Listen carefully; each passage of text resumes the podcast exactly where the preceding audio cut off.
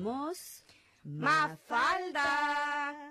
Muy buenas tardes y muy bienvenidos a su radio comunitaria, Radio 3CR en el 855 de su dial AM y digital.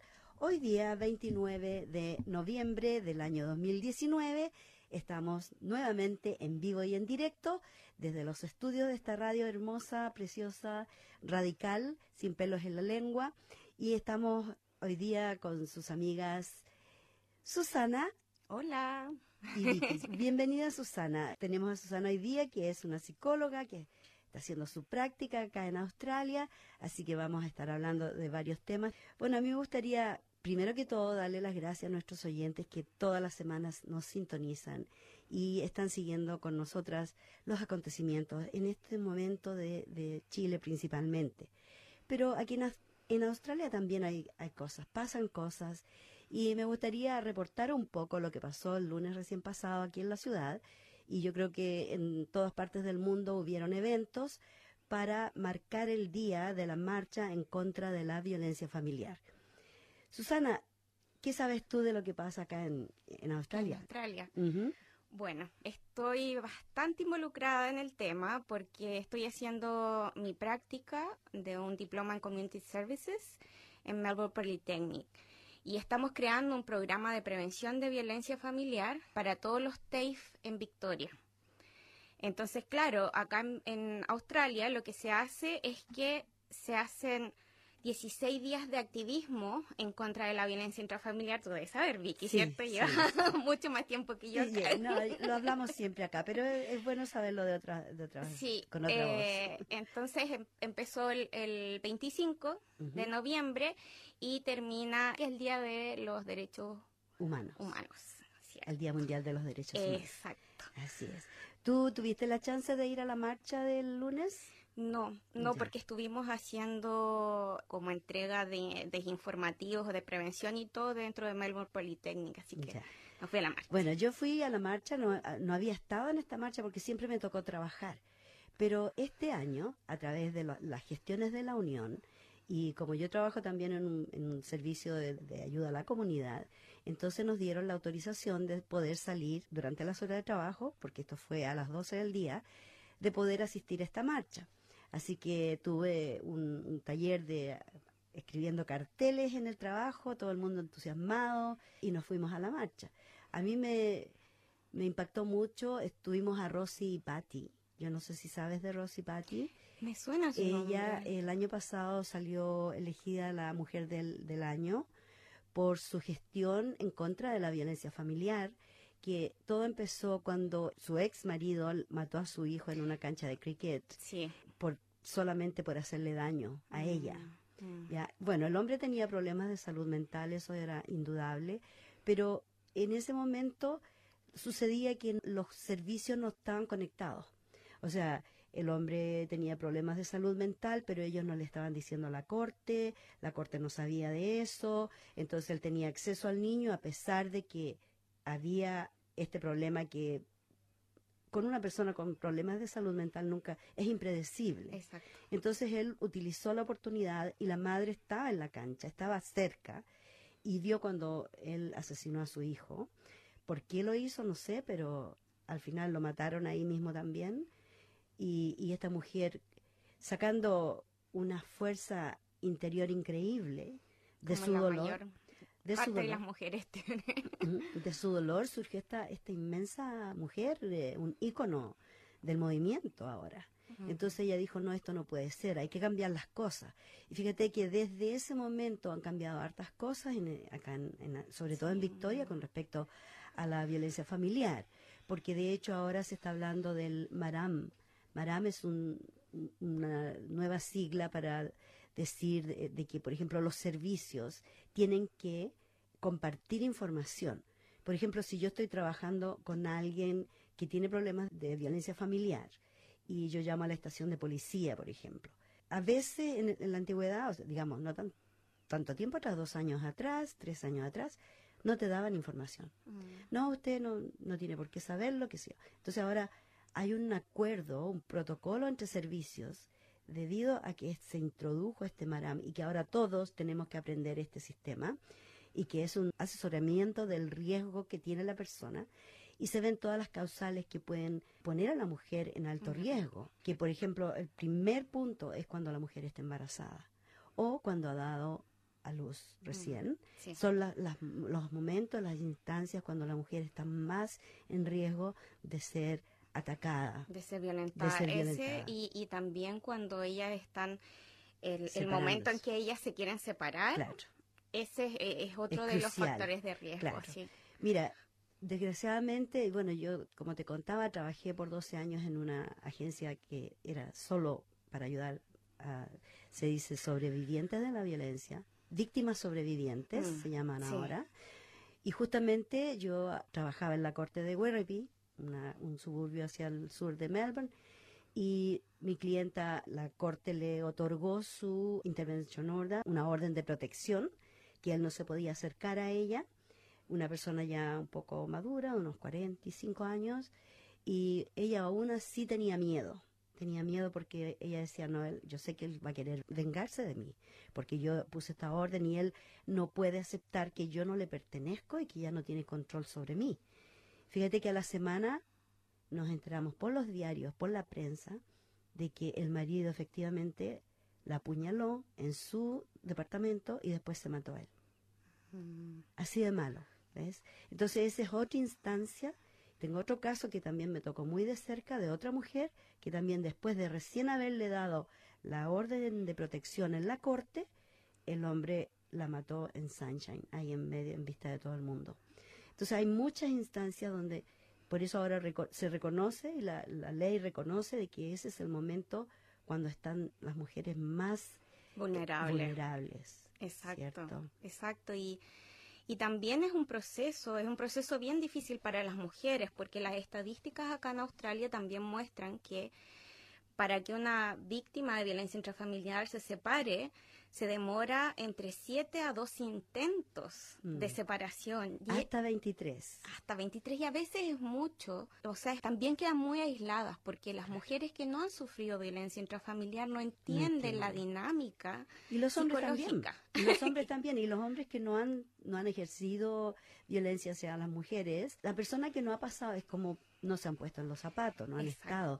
Entonces, incluso yo escribí una canción con respecto a eso, porque todo el mundo critica a la mujer, ¿por qué no lo deja? Si él la maltrata. Claro, está ese dicho chileno que dice, así que le gusta que le peguen más cosas O eh, porque te quiero te aporreo, cosas así, dichos que son tan machistas que hay que exterminarlos. Exacto, y que solo mantienen las dinámicas de Exacto, exacto. Y aíslan a la víctima porque si ya una víctima está constantemente siendo agredida por su agresor, imagínate que venga, uno trate de pedirle ayuda a la amiga y la amiga también te critique. Entonces uno no va a decir nada. O, la, familia. Porque generalmente esto también este abuso, que no puede ser solamente físico, está el abuso psicológico, el abuso económico, el abuso sexual, que no, la gente no se entera.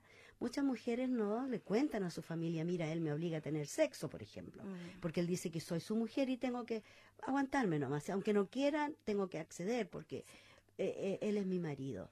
Entonces esas cosas muchas veces no se cuentan y a veces pasan muchos años hasta que la mujer de, por fin ya se cansa y se, se llena, se llena de tanta cosa que dice, bueno, ya me voy a separar. Y ahí todos dicen, pero ¿por qué si él es tan bueno? Es tan buen padre. Mm. Pero si él, es, mira, él es un ángel, claro, delante de todo el mundo, él se muestra como una persona tan linda, le cae bien, le cae bien a todo el mundo. A nosotros nos cae mal. A nosotros, que sabemos ya, el instinto, el gut feeling que nos dice, mm. no, este, este no es tanto como se muestra. Exacto. ¿Ya? Entonces, tiene mucha razón, la mujer se demora muchos años en cortar mm. esa relación por tantos motivos. Condicionamiento es uno, ¿ya? ¿Qué dirán? Apoyo, ¿a dónde voy? Mm. Porque muchas no saben que hay, especialmente aquí en Australia, hay tantos servicios que dan apoyo a la mujer. Y cada día más, porque tú debes saber que se hizo una investigación real. La Royal Commission. Royal Commission. Y de mm. ahí, ¿cuántas? 127 creo que fueron las recomendaciones cruciales que se hicieron para que los servicios las tomen y las adopten, la policía, todo el mundo, la ley y los servicios que proveen apoyo. Mm. Así que vamos por buen camino.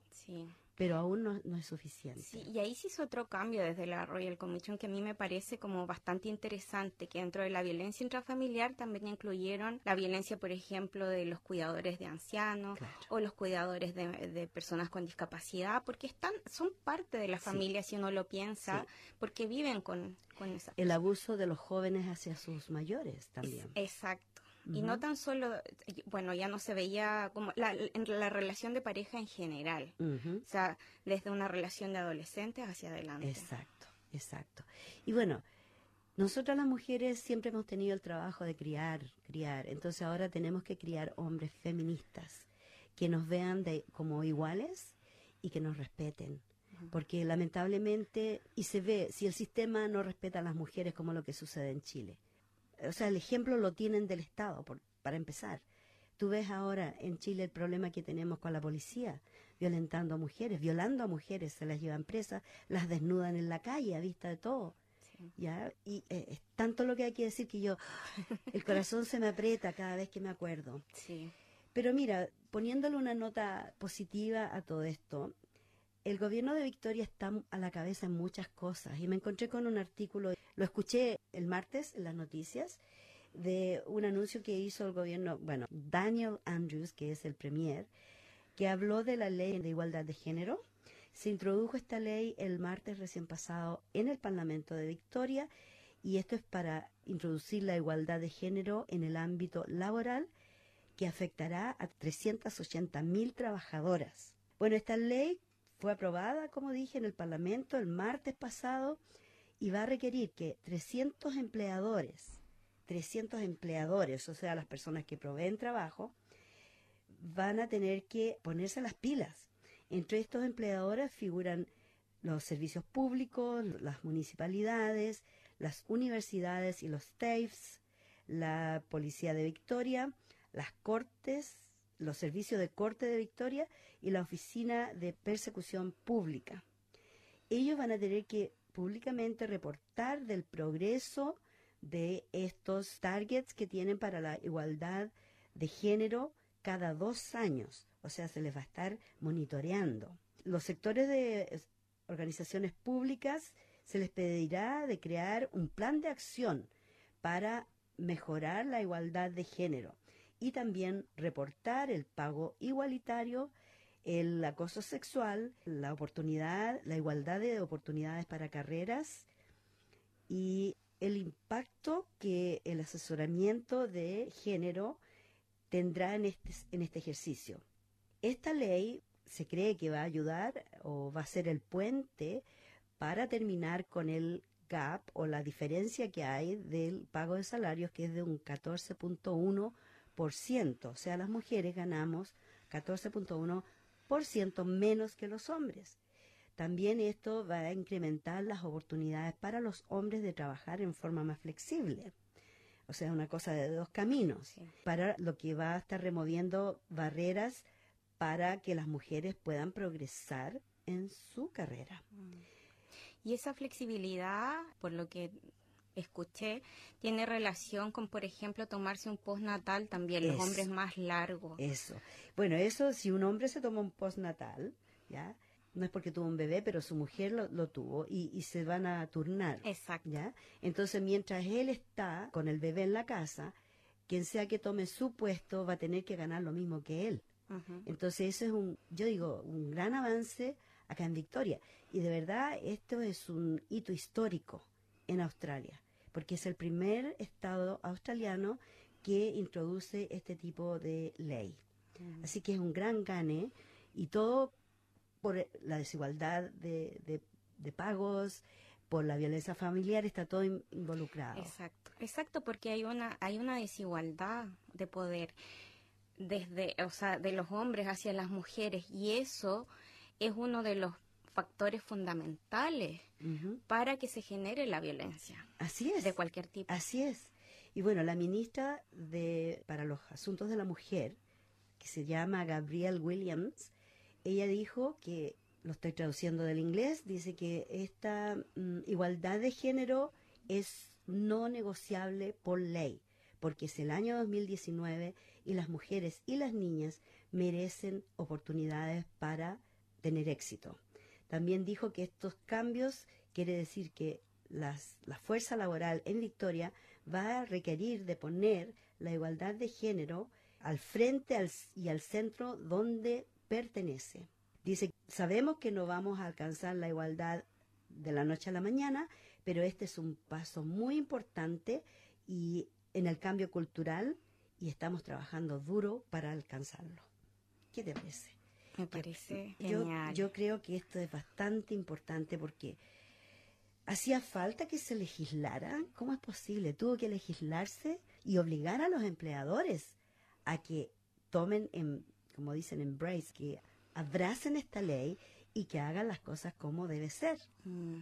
Bueno, es que estamos inmersos todos en una sociedad patriarcal, entonces es difícil ver, es como que tú te pongas unos anteojos del patriarcado y es difícil ver incluso las desigualdades porque están como casi en el ADN, no es, no es ADN, porque es social, ¿es cierto? Sí, pero no, fíjate que, no, ahora los científicos dicen de que, por ejemplo, la violencia familiar se traspasen los genes.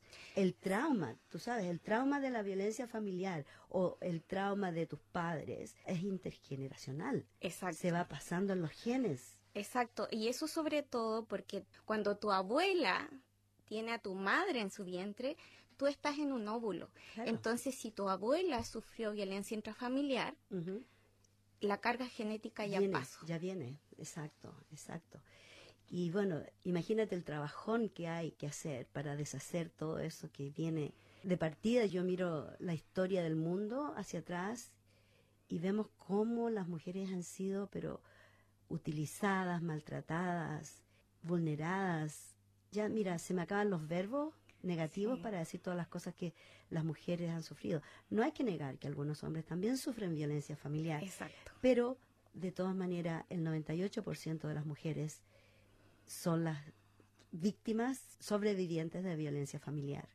Y, por supuesto, el 98% de los agresores son los hombres. Mm.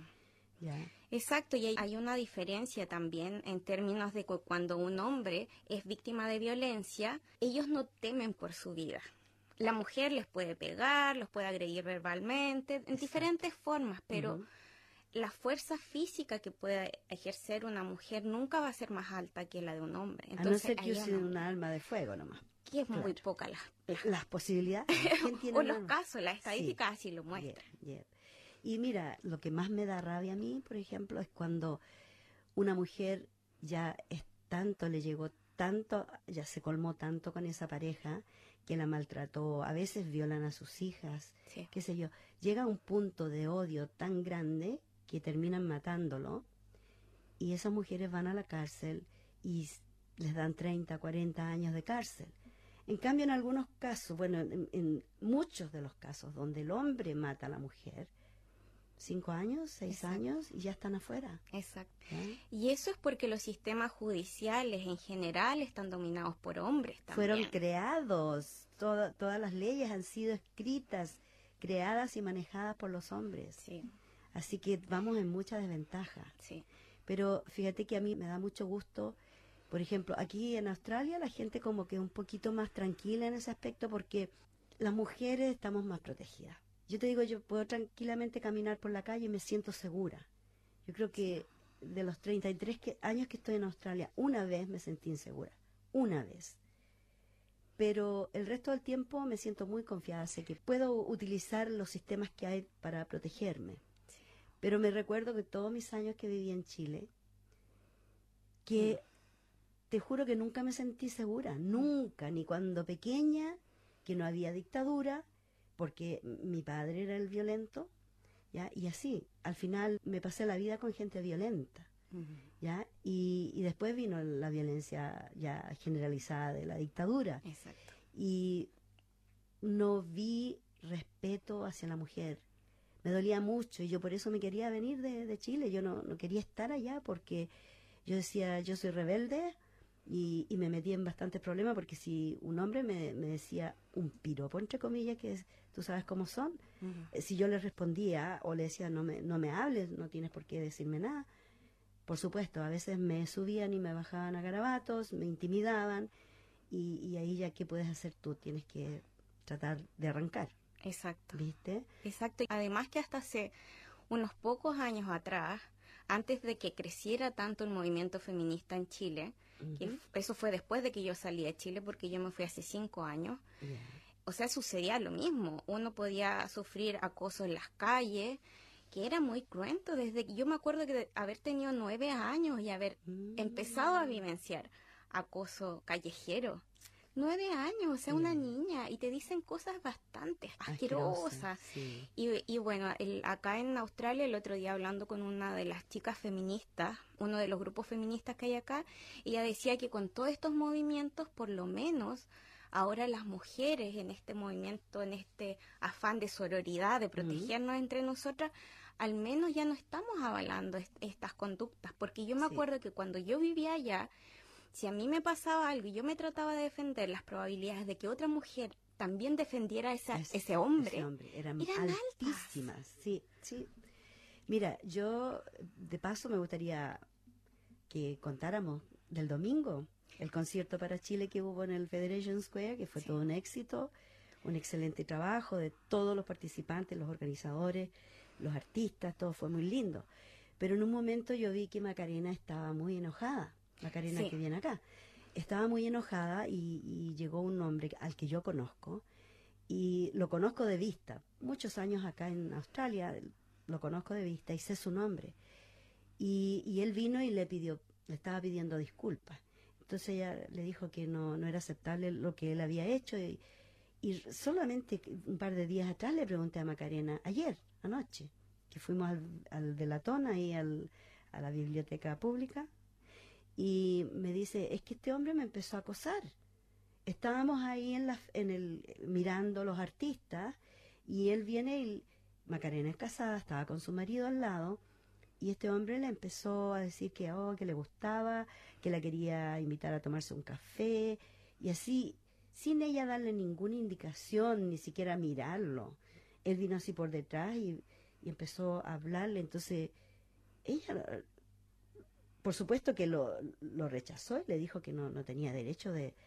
Lo puso en su lugar en una forma muy educada y después vino a disculparse.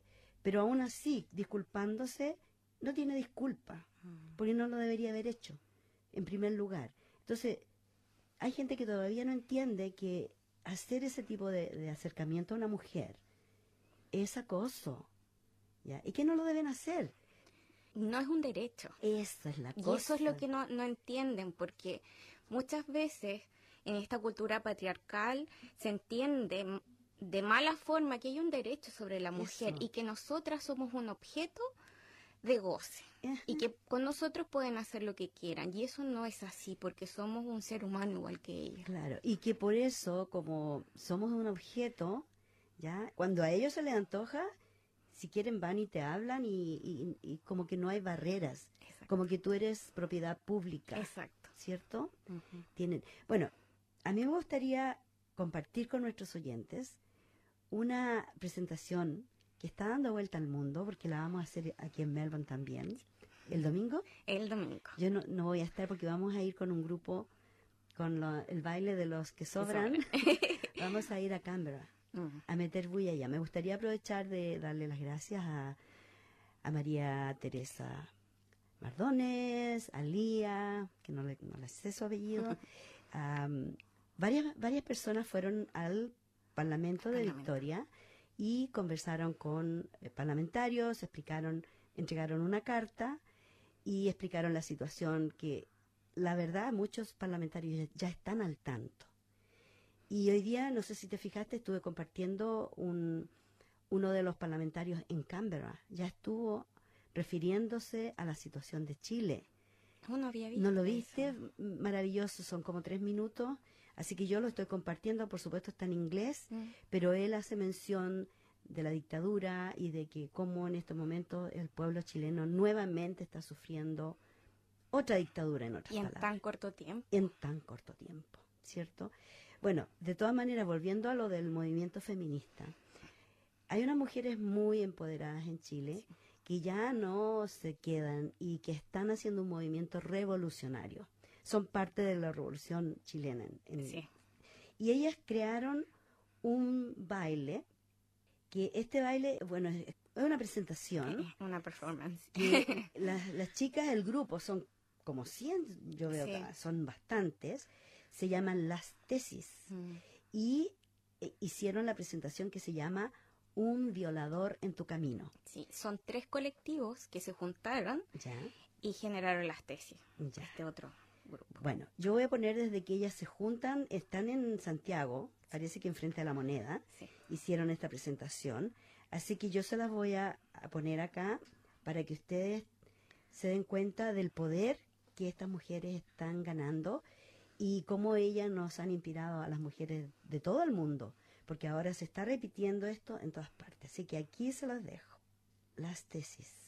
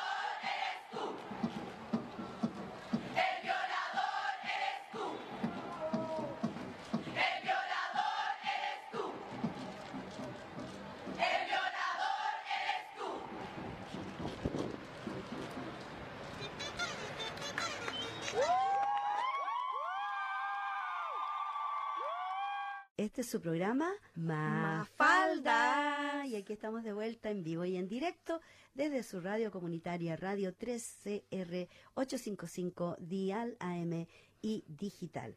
Como les contaba, esta era la canción de las tesis Un violador en tu camino. Ya se ha comprobado legalmente de que algunas mujeres que fueron detenidas durante las protestas han sido violadas por los carabineros, por los pacos, como le llaman en Chile. Y lo más injusto e impune de toda esta situación es que, por ejemplo, en La Serena, un carabinero, él asumió o declaró que él sí efectivamente violó a una chica y le dieron firma mensual. Claro. Eso es todo lo que tiene que ir a firmar una vez al mes Exacto. a la comisaría y ya queda impune. En el fondo es, es impunidad. Por eso viene muy bien impunidad para el violador, porque el agresor, además imagínate el, el otro caso que salió en todas las redes sociales, que tienen a esta mujer, que la, la empiezan a arrastrar y, y en el proceso le sacan la ropa. Y ahí queda ella toda eh, vulnerada, Vulnerada. porque hay cuánto, como 20, tal vez más pacos alrededor de ella, parados alrededor de ella, tratando de cubrir para que las cámaras que están filmando no la vean. Pero eh, es una humillación tan grande, Mm, porque imagínate, a los hombres les gusta mostrarse desnudos, pero a las mujeres no. no. Y, y eso que queda impune. Y se la llevaron presa igual. Y Ya. ella, ella fue violada después, esa Sí. chica de Rancagua, sí. Y el daño, el daño es tan tremendo El que se hace. Yo trabajé por ocho años en abuso sexual, aparte de trabajar en, en violencia intrafamiliar, que todo va un poco de la mano, ¿cierto? unido, cierto. El daño psicológico producto de una violación. Mm. Eh, como que vas en escalada, ¿cierto? Desde un abuso sexual que puede ser tocaciones hasta ya la, la violación, que es una penetración, ¿cierto? Entonces, el daño te dura toda la vida, toda la vida. Y además que por más que tú vayas a terapia, o qué sé yo, siempre van a haber diferentes triggers que, que Gatillan. gatillan el tu, toda tu sintomatología de estrés postraumático. Exacto. O sea, por ejemplo, si tú después tienes hijos, si tú te casas, si tú empiezas una nueva relación, o sea, es como que marcan toda la vida Te de, esa, marcada. de esa persona. Sí, es, sí. es cruel, es, Es cruel. Ahora, la gente a veces piensa, por ejemplo, con los niños, aquí en, especialmente en Australia, el foco está en los niños, porque antes decían nada que los niños no se dan cuenta cuando el papá está agrediendo a la mamá o, o la está insultando o le está diciendo, mira, eres una buena para nada, no, no sabes cocinar, todo lo haces mal, estás fea, estás gorda, eres, eres chica, eres muy grande, o sea, todos los defectos del planeta. Entonces, los niños una que se afectan, se traumatizan también y eh, están aprendiendo.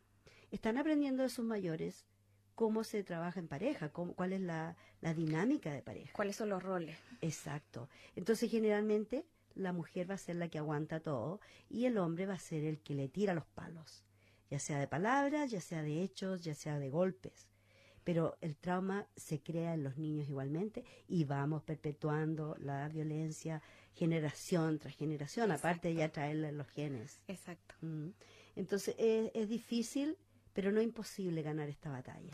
No, no, yo creo que el enfoque que está tomando ahora Victoria es bastante acertado en términos de prevención. Sí, porque esa es la idea, o sea, no es la idea de tener como un sistema más médico que cuando tú estás enfermo te dan un remedio, pero uno, por ejemplo, puede prevenir las enfermedades y esta es una enfermedad social. así es, así es. Y sabes tú que me alegra mucho de que en este momento se esté también enfocando los fondos y la atención en la prevención, porque tú tienes mucha razón, es mejor prevenir que curar, ¿ya? Exacto. Y de todas maneras, la mayor forma de prevenir yo creo que es educar a la comunidad, es mostrarle qué es lo que es aceptable y qué no es aceptable dentro de una comunidad o de una sociedad. Y que es una relación sana, porque muchas Exacto. veces, muchas veces los jóvenes sobre todo, y por eso se incluyó los TAFE, por ejemplo, dentro de estos puntos que eh, mandó la Royal Commission,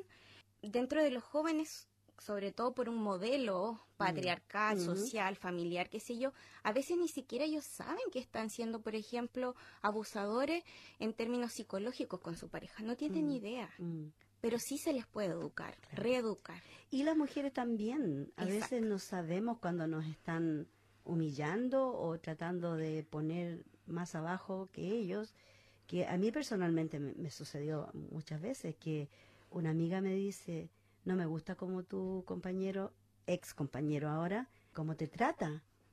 Y yo le digo, bueno, esas cosas tú no te tienes que meter en, en la relación de pareja. Estoy hablando un montón de años atrás. Cuando antes de yo despertar a mi realidad y darme cuenta y decir, no, no, esto no, no está bien, esta persona no es mi dueño. Entonces, en ese momento, como muchas mujeres ahora lo dicen, no, tú no te tienes que entrometer, en, esta es la vida de matrimonio y bueno, él es mi marido. Entonces yo tengo que hacerle caso y tengo que aceptar que él es así. ¿ya? Y había un, hay un dicho chileno que yo creo que ya no se usa, pero era como que los trapitos sucios se limpian en casa Eso, se lavan en casa. se lavan en casa. Claro. Y eso perpetuaba también, porque el maltrato familiar se da en lo privado. Claro, detrás de las puertas cerradas.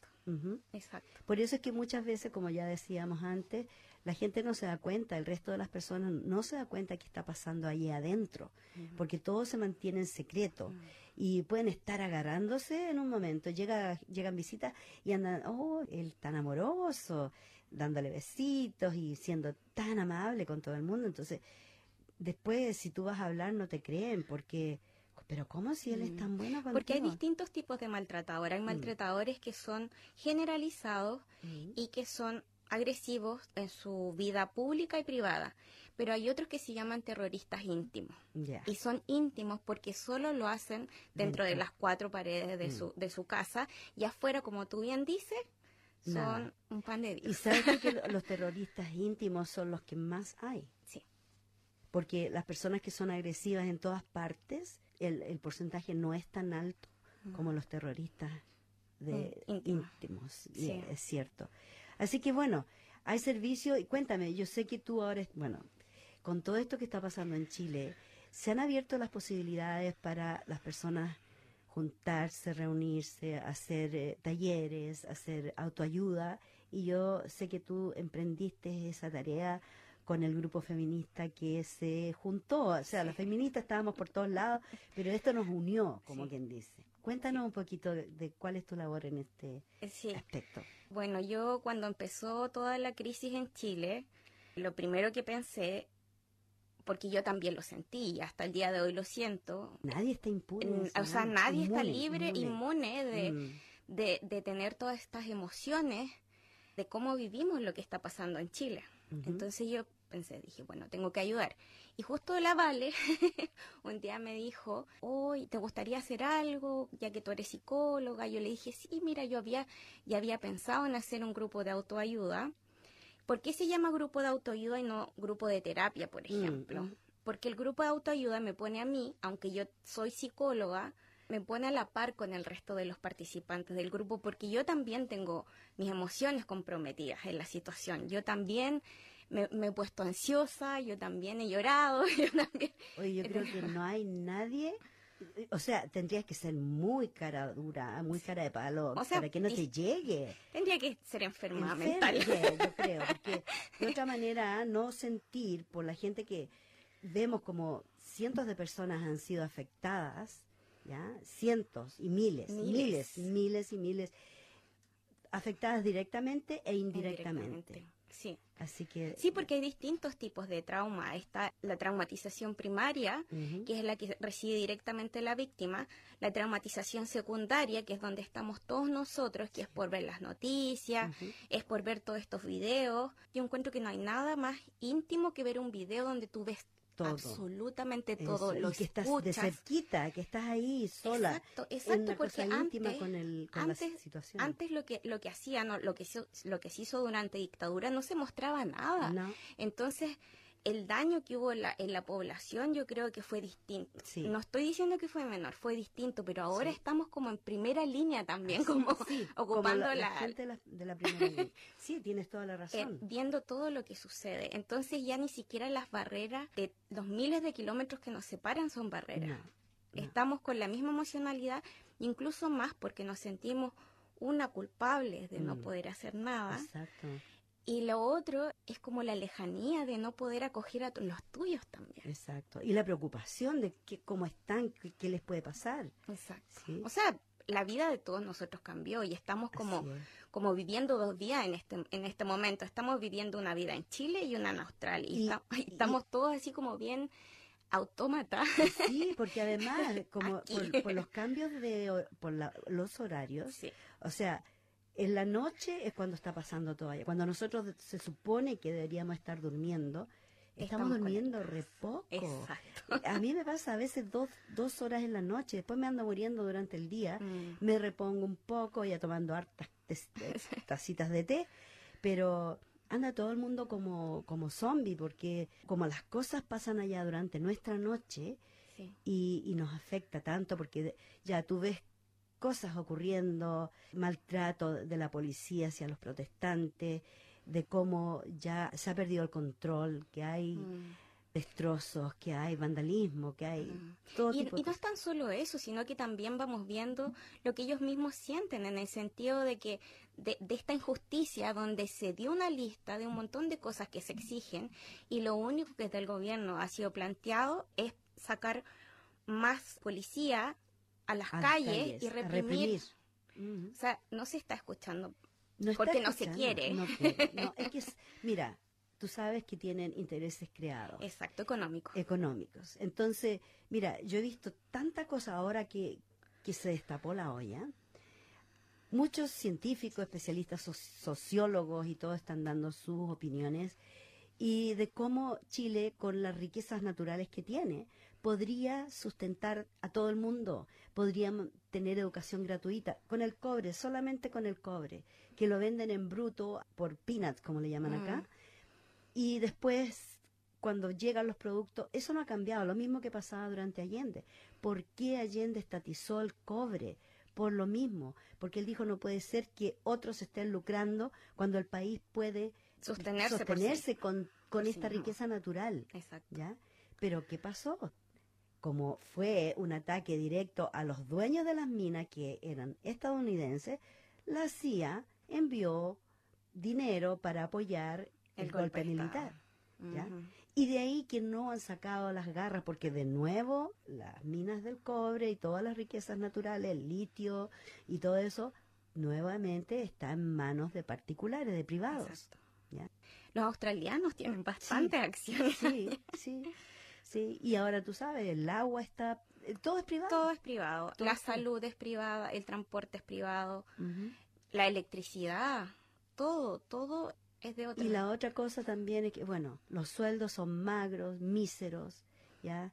Ahora, no sé si será cierto que propusieron de que los parlamentarios se bajen el sueldo a la mitad. Estaban reclamando que no, que no lo van a hacer. Algunos sí, otros no. Yo lo que había escuchado es que ellos habían incrementado sus viáticos Mm, y habían, o lo que entendí, y estaban a favor de reducirse el sueldo, pero Mm. como habían aumentado los viáticos, habían quedado con el mismo dinero. O O sea, fue como un juego de claro, engaños. Para decir, oh, mira, nos bajamos aquí, pero igual se suben por el otro lado. Quedamos Exacto, iguales, no ha pasado nada y nadie se enoja, especialmente ellos, ¿no? Exacto. Y no yo quería volver un poquito al, al tema del grupo de autoayuda. porque nosotros ya tuvimos una primera sesión y fue bastante bonito, porque no hay nada más bonito que cuidarnos entre nosotros. Y esa fue una de Mm. las cosas que yo cuando llegué acá a Australia me llamó la atención, porque yo descubrí, por ejemplo, que había un centro de atención psicológica gratuita para brasileños, que lo había creado la comunidad de Brasil donde tienen asistente social, donde tienen agentes migratorios, todo gratuito. Y yo decía, ¿cómo, cómo los chilenos no hemos podido lograr Mm. tener esa unidad Mm. y esa camaradería que nos permita también ayudarnos a todos los que estamos llegando? Porque somos hartos los que estamos llegando. Hay muchos que van de paso, Sí, pero hay otros que nos queremos quedar. claro. ¿cierto? Y todos sufrimos, por ejemplo, de homesickness, que es que cuando tú llegas a un país, sufres un duelo por estar lejos de Sí. todas tus raíces. Y en ese sentido, a nosotros, como chilenos viviendo en el extranjero, toda esta situación nos pilla como más vulnerables, porque al salir de Chile perdemos un montón de cosas que nos sostienen. sí. Perdemos nuestra red de apoyo Ajá. perdemos nuestro contacto directo con la familia, perdemos toda la, la cultura con la que nosotros nos rodeamos y nos apoyamos, incluso el lenguaje. Sí, eso Entonces, es súper importante. Exacto, todas esas situaciones nos dejaron en pañales para Mm. recibir esta situación y por eso yo pensé, yo no me puedo quedar así con las habilidades que yo tengo. Por supuesto. Y por eso creamos con las feministas, decidimos crear este grupo de autoayuda gratuito. Y eso es importante que se es sepa gratuito. que es gratuito y que solo se pide una colaboración en Goldcoin, que es Mm. para comprar materiales y bueno, a mí me gusta tener cositas para picar y qué sé yo, porque eso es típico chileno, que uno siempre está recibiendo esa forma, es ¿cierto? como una reunión de amigas, ¿cierto? Exacto, de amigos. y de amigos, porque Claro. también los hombres son bienvenidos. No Claro. nos ha llegado ninguno todavía, Todavía. Pero para que sepan que las feministas somos igualitarias y que los hombres también son bienvenidos. Sí. Entonces, cuéntanos cuándo se reúnen y nosotros nos reunimos los sábados, hay dos grupos en estos momentos. Un grupo ya empezó el sábado y es el sábado de seis y media de la tarde a 8.30 de la noche y los lunes en el mismo horario, de 6.30 a 8.30. O sea, dos horas. Sí. Sí, dos horas que se nos hicieron cortas la, la Me primera imagino, sesión. me O sea, los lunes y sábados. Lunes y sábado. Ya. ¿Y Sí. dónde es? Esto es en un departamento, es en Hawthorne East, entre la estación de metro Auburn o Camberwell, es hacia el este.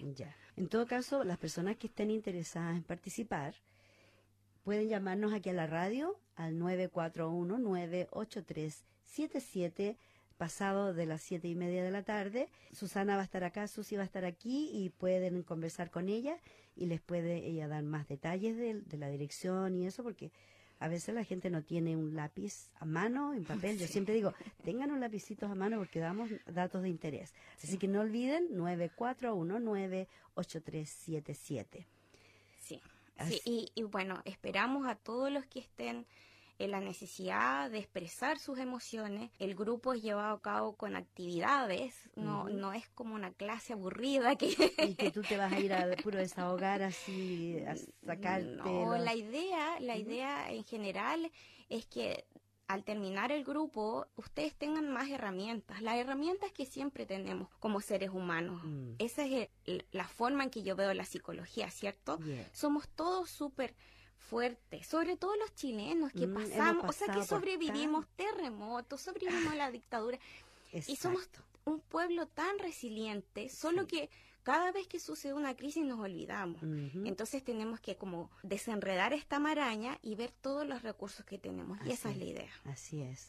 Bueno, yo te agradezco mucho por la iniciativa, Susana, porque yo estoy segura que el grupo, yo no pude ir, pero estuve enferma la- también, súper resfriada, pero yo sé que es un trabajo muy loable, la gente lo necesita y dime tú, tal vez algunas personas se estarán preguntando, ¿esto es solo para las personas que han llegado aquí recién o personas que llevan tiempo también pueden asistir? Es abierta a toda A la comunidad chilena en Melbourne. Todas. Excelente. Todas y todos. Excelente. Tal vez más adelante vas a tener, vamos a tener que conseguir un local más grande, si es que llega más gente y empieza. Porque fíjate que a lo mejor si hay un grupo grande se puede dividir en, en subgrupos también, porque hay tanto potencial dentro de la comunidad y que no se está usando. Y yo creo que también es un lugar de reencuentro y de encuentro para las mujeres sobre todo, o también hombres que están acá solos, que no tienen red de conexión, de amistades con nadie. Yo he visto que a través de todas estas protestas, yo he conocido una cantidad pero increíble de personas, personas lindas que de otra manera a lo mejor no, no nos habríamos conocido. Sí. Uno de los carteles que vi que, que colgaron en Chile decía algo así como volvimos a querernos y creo que eso ha sido un transversal Sí. a los chilenos en todas las partes del mundo porque no, hemos vuelto a hablar Yeah. hablarnos, hemos, vuelto a, a- hemos, hemos vuelto a mirarnos a la cara. Sí. A mí también me pasó, yo he conocido muchos más chilenos en los dos años y medio que viví acá Mm, yeah. Ahora. Es cierto. Y como tú dices, la gente ha vuelto a hablarse, gente que no se miraba, que no se hablaba, de repente es hola, por lo menos un hola, así como que se están rompiendo las barreras que, que se crearon, a veces por situaciones estúpidas, por egos, más que todo es el ego, ¿ya? Pero dejando eso de lado, yo creo que podemos construir una comunidad más sana, más rica en cuanto a relaciones humanas y con eso mismo también podemos ayudar a nuestros compatriotas en Chile. Porque obviamente en este minuto he visto, hay gente que está haciendo colectas para enviar insumos o enviar dineros a Chile para La primera la línea. primera línea, porque esa gente están haciendo un trabajo pero increíble, ayudando a ayudar a la gente que es herida en las calles y las protegen. Yo creo que han visto. Mm. Los de la Cruz Roja, los paramédicos, los voluntarios. son todos voluntarios y aún así igual el guanaco les tira agua, igual les tiran bombas lacrimógenas y es una situación increíble. Y ahora lo último que supe, que estaba leyendo antes de salir al aire, fue de que parece que lo- los militares van a salir a las calles nuevamente. Así que esperemos que no, esperemos que haya una presión social importante, como la que vamos a ir a hacer el grupo de los que sobran, el baile de los que sobran al Parlamento el lunes. Así que las personas que estén en Sydney, en Canberra, en, todos los estados de Victoria, nos podemos encontrar allá a las 10 de la mañana fuera del Parlamento, porque nuestra misión es ir a llevar una carta al Parlamento y que el Parlamento también haga notar que ya se hizo a través de un parlamentario de que tomen nota de lo que está pasando en Chile y que hagan alguna presión, como en el pasado los gobiernos socialistas acá le hicieron presión a Pinochet y a otros gobiernos para que cambiaran sus tácticas. Así que esperamos que la gente que esté pendiente de las noticias, porque vamos a estar poniendo fotos y tal vez videos en Facebook. Sí. Así que muchas gracias, Susana, por haber venido hoy día. Encantada de tenerte. Esta es tu casa. Cuando quieras volver para que nos Muchas cuentes gracias. del progreso de lo que está pasando. Mira, y la próxima, bueno, si, si me invitas nuevamente, Por supuesto que sí. podría hablar un poco más también de todos los chilenos que llegaron hace años acá, porque yo, mi tesis que yo hice para sacar mi título fue de la transmisión transgeneracional del trauma en la segunda generación de hijos de exiliados en Chile. Un Entonces, tema buenísimo. Lo vamos a dejar para el próximo programa, Susana, ¿te parece? Sí. Muchísimas gracias por venir y a todos nuestros queridos oyentes, muchísimas gracias por escucharnos y sintonizar su programa Mafaldas. Esperamos que nos sintonice el próximo viernes a las seis y media. Y quédese en la sintonía porque viene Voces de Chile. Así que esperamos que nos sintonice. Chao, chao.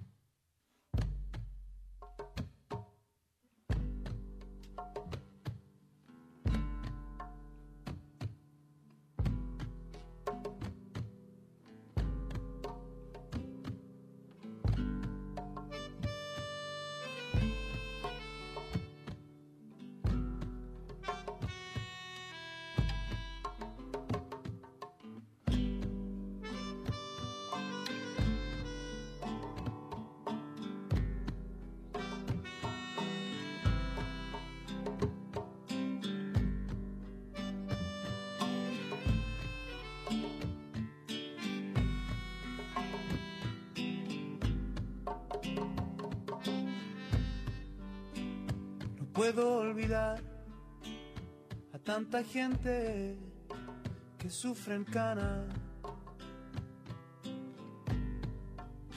Víctimas de la necesidad en su lucha por un mejor mañana. A veces quisiera olvidar a este mundo carente de amor, de fe y de vida. Podríamos curar